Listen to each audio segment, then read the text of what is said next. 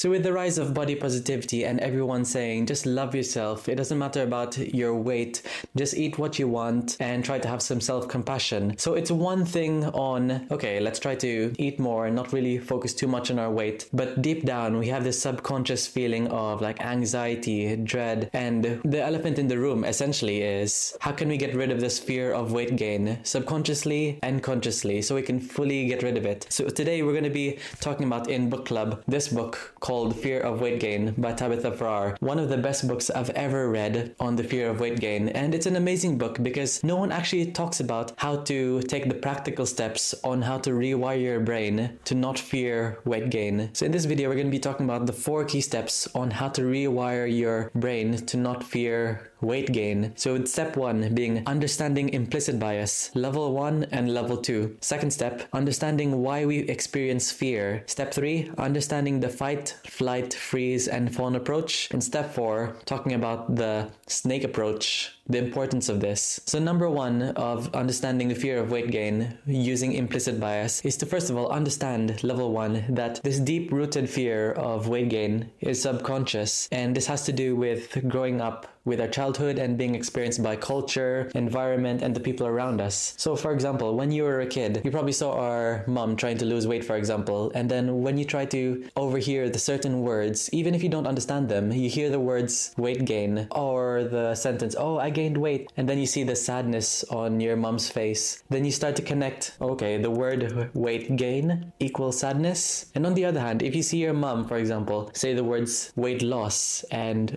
with a massive smile on her face and maybe she's jumping around, then you start to associate weight loss equals happiness. So this is essentially level one implicit bias with the fear of weight gain. So moving on to level two of implicit bias. As you grow older, these thoughts have been solidified and now formed a part of our identity, our ideas, and we try to protect this very strongly. So let's say, for example, that you grew up with parents who uh, believed and told you that vaccines cause autism, for example. So, interestingly enough, if anyone goes against or attacks their team verbally or just says, like, your team is the worst, your team could never win the, the World Cup or blah, blah, blah, whatever it is, then the followers start to take it very personally. Main topic is like level two of implicit bias. You start to build your identity and protect this identity, which is why you could never win against someone in politics who have a strong, firm belief with one idea. So we'll talk about more of this in steps three and four. So step two is to understand why we experience fear. So we need to understand, first of all, that fear is a very protective mechanism against death, literally. It protects us from like making silly decisions and our brain tries to make sense of what what's going to keep us alive. So if we wouldn't have fear, we would literally just be petting saber-toothed tigers in the prehistoric eras and we wouldn't then survive as a species because we'd be all eaten essentially. So there was this interesting study that scientists conducted for participants to understand a little more on how fear works. So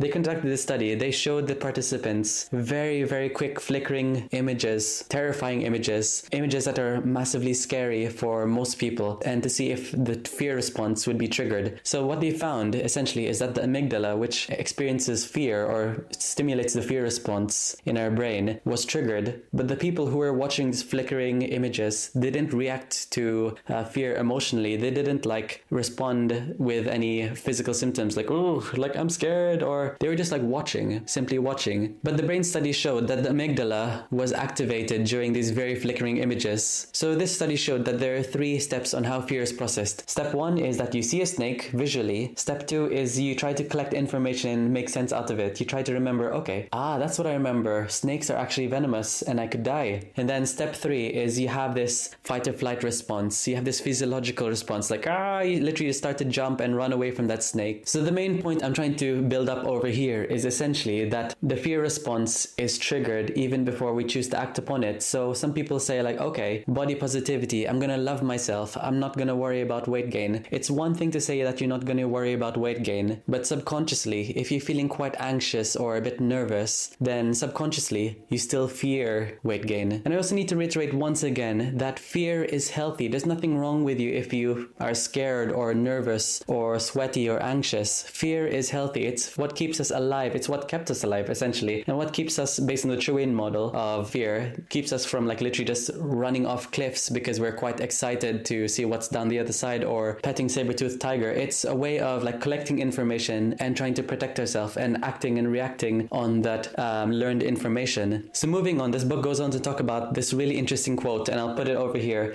that fear is fueled by avoidance. What does that mean? So, let's talk about this little analogy, which I really like to use. And if you've followed my videos for a while, I sometimes talk about this analogy. So, remember, fear is fueled by avoidance. So, let's talk about the toilet and the bathroom analogy. So, let's say you need to use a toilet for some reason, and then you go to the toilet and then you uh, see a massive spider, and then you're like, oh, I'm so scared of this spider, I'm not gonna go to the toilet ever again. So, probably a few hours pass by, you need to use the toilet again, but you're quite nervous about going to the toilet again because you think that the spider might be there. So, you try to hold it in essentially, and then a few hours pass, you really, really need to use the toilet, and you think, okay, the spider's there, but I'm not gonna check because what if the spider's there? But all of these things, they're only assumptions. You're only assuming that the spider's there. You haven't even opened the door or checked if the spider is still there. So it's important to recognize that fear is fueled by avoidance, but safety is fueled by confirmation. So in order for you to feel safe to use the toilet again, you have to keep on going to the toilet again and again and again and confirm that there is no spider there. Maybe the spider left, maybe the spider died off, or maybe just got flushed away in the toilet for some reason. You have to keep on confirming, okay, spider's not there, okay. And it may take like five times, 10 times, even 20 times, depending on how scared you are of spiders. But eventually, after through lots of these confirmations, you start to feel a bit more safe about going to the toilet again. The book goes on to talk about that persistent avoidance of a specific thing can lead to generalized fear. So, what does this mean? So, let's say I got bitten by a golden retriever. Okay, I'm scared of golden retrievers. I was quite traumatized by that if I got bitten by a golden retriever. Now I'm going to avoid all golden retrievers. Looking back to the food aspect, have you ever remembered a moment where this whole fear of food ever started? You started to fear cookies because you triggered a binge eating episode on it. Now you ch- start to fear anything that's similar to cookies, like donuts, cakes, brownies. You try to lump them up as the junk food category, which is why I first of all believe that there's no such thing as good foods and bad foods, only nutritious and a bit less nutritious, because it lumps all of this food into a massive category and you start to generalize this fear. So persistent avoidance of a specific specific fear could lead it to become much more generalized. So the book goes on to talk about playing the role as the observer. So before you go in to eat the food, prepare and expect that you're going to be feeling guilt, shame, embarrassment, or maybe like anxiety, any of those things that you normally feel. Expect that and then go in to eat the food. And it's also important to remember, always remember every time before you eat the food and you practice this preparation and playing the role of the observer before you eat this food, is that fear is not bad. It's not because you're broken, it's because you probably might have this implicit bias that you have this fear subconsciously. So if you've never played the role of the observer, you could probably understand why if you eat a cake, you try to be like really strong and try to be courageous. But in reality, we can't fight against our feelings. Fear is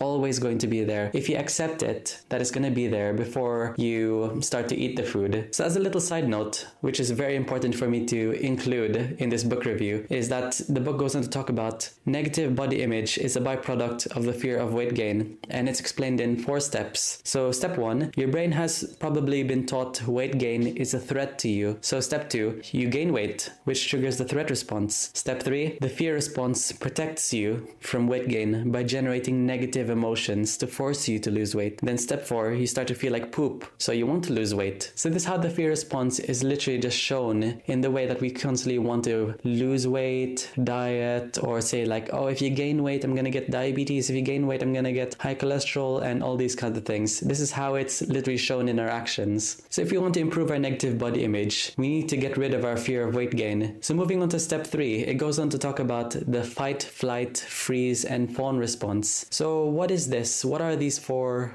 F's? So the four F's are often triggered and is a sign that your body is having a sympathetic response to this fear of weight gain. So the sympathetic response is essentially the fight or flight of your body. It's showing that your body is in adrenaline, it's in a state of stress essentially. So I'm going to be listing these four and try to see if you resonate with any of these. So number 1 is flight. That's the first F. So let's say someone says, Oh, Jonathan, would you want some cake? And then I would say, Oh, you piece of doo doo doo. Why would I ever eat that cake? You're trying to kill me? I think you should just get out of here. You might as well call yourself a murderer. So the fight response is often shown in a way that is shown through aggression. So moving on to the second F, which is a flight response. So let's say someone says, Oh, Jonathan, would you want some cake? And I would say, Oh, I think I have to head off now because I have a meeting with my family members. I have a family call. I can't go to this party anymore. Or let's say another person would say, Oh, Jonathan, would you want to go to my birthday party? And then I would say, Oh, I don't feel like I want to go to that birthday party anymore because I'm quite busy that time. And in reality, the person would say as a reply, Oh,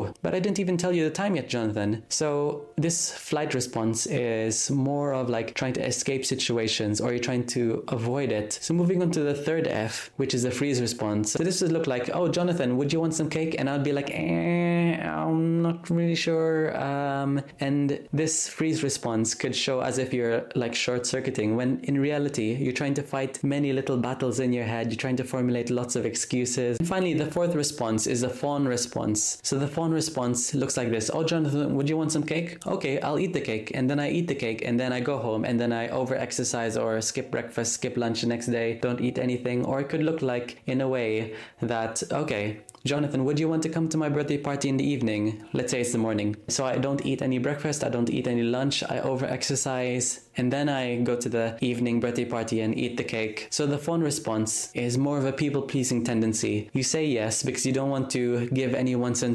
suspicion that something's going on. You're not fearing foods. You try to be normal.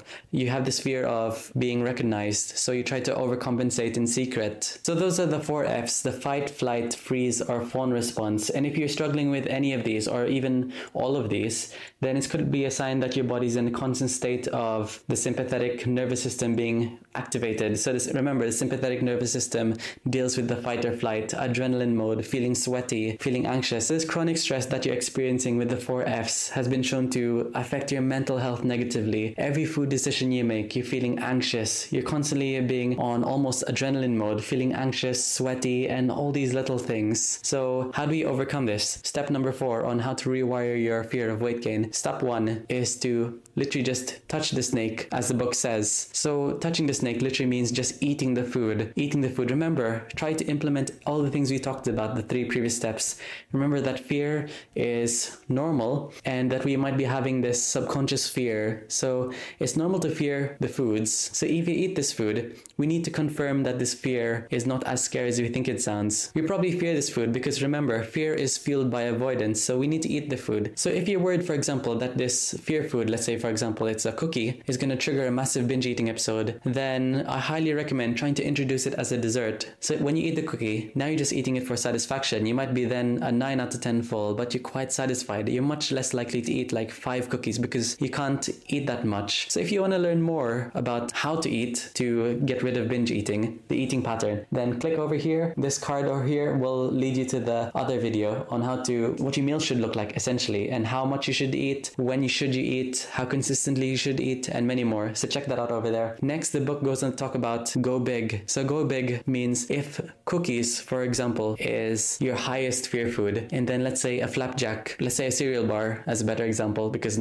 not everyone knows what a flapjack is. Let's say a cereal bar is your least fear food, but still in the fear foods section. Common advice would say eat the cereal bar and then make your way up. But I completely agree with this book, The Fear of Weight Gain by Tabitha Farrar, to go big and start with the most fear food. Because the rationale for this is if we eat the cereal bar, which is the least fear food, it'll only get harder from there. So if you start with the highest triggering food and putting all these safe measures in place, eating consistent regular meals, nourishing meals, being comfortably full. So let's say the cookie is the most fear food. If you eat it, you get this massive surge of motivation. You feel like you're the you can you're unstoppable and it'll only get easier from there. So if I know I'm going to be starting off with the smallest spider in the world, which is scary for me, but it's one of the least scariest spiders out of all the spiders, and I know my end goal is to hold a massive tarantula, then it's gonna trigger more and more anxiety. Even just thinking about it would cause me much more anxiety and make me feel quite sweaty. So go big and make your way down the trigger list because you'll feel much more motivated and quite unstoppable. It'll only get easier from there. So the final point of step four is to remember that consistency is key. So the reason why consistency is key because if you try to put a hold on all of these plans, you did really well and then you put a hold on these plans, you feel quite anxious and then you try to jump onto a diet. It's telling your brain, aha, I told you, gaining weight and eating more and